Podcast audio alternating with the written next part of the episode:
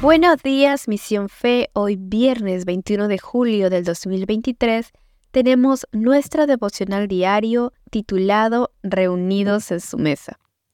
La lectura bíblica de este devocional la podemos encontrar en el libro de Primera de Corintios, capítulo 10, versículos del 14 al 22. Los israelitas se rindieron ante ídolos y satisficieron sus propios deseos.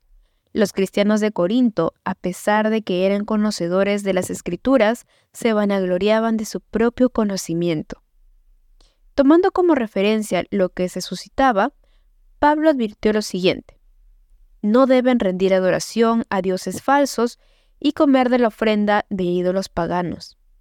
Los creyentes no podían estar en comunión con Cristo al participar de la Santa Cena y al mismo tiempo disfrutar de los banquetes que se servían en honor a los ídolos.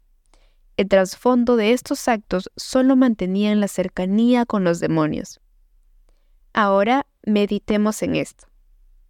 Como seres humanos, carnales, estamos expuestos a diversas tentaciones que intentan alejarnos de la presencia de Dios.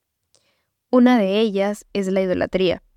Y no solo nos referimos a rendir adoración a una imagen de yeso, sino a una persona o situación a la que le dedicamos nuestro tiempo y atención, a todo aquello que aparenta ser bueno ante nuestros ojos, que solo puede satisfacer nuestra humanidad, sin embargo, solo nos hace perder nuestro enfoque en Cristo.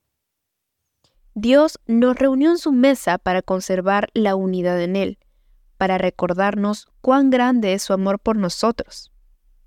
La sangre y el cuerpo de Cristo fue la ofrenda más pura que se entregó por el perdón de nuestros pecados.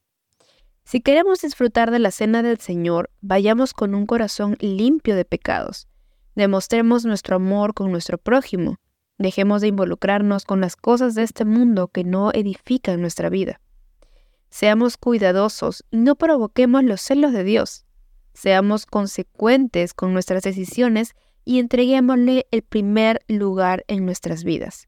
A Él sea la gloria. El versículo clave lo encontramos en 1 de Corintios, capítulo 10, versículo 14.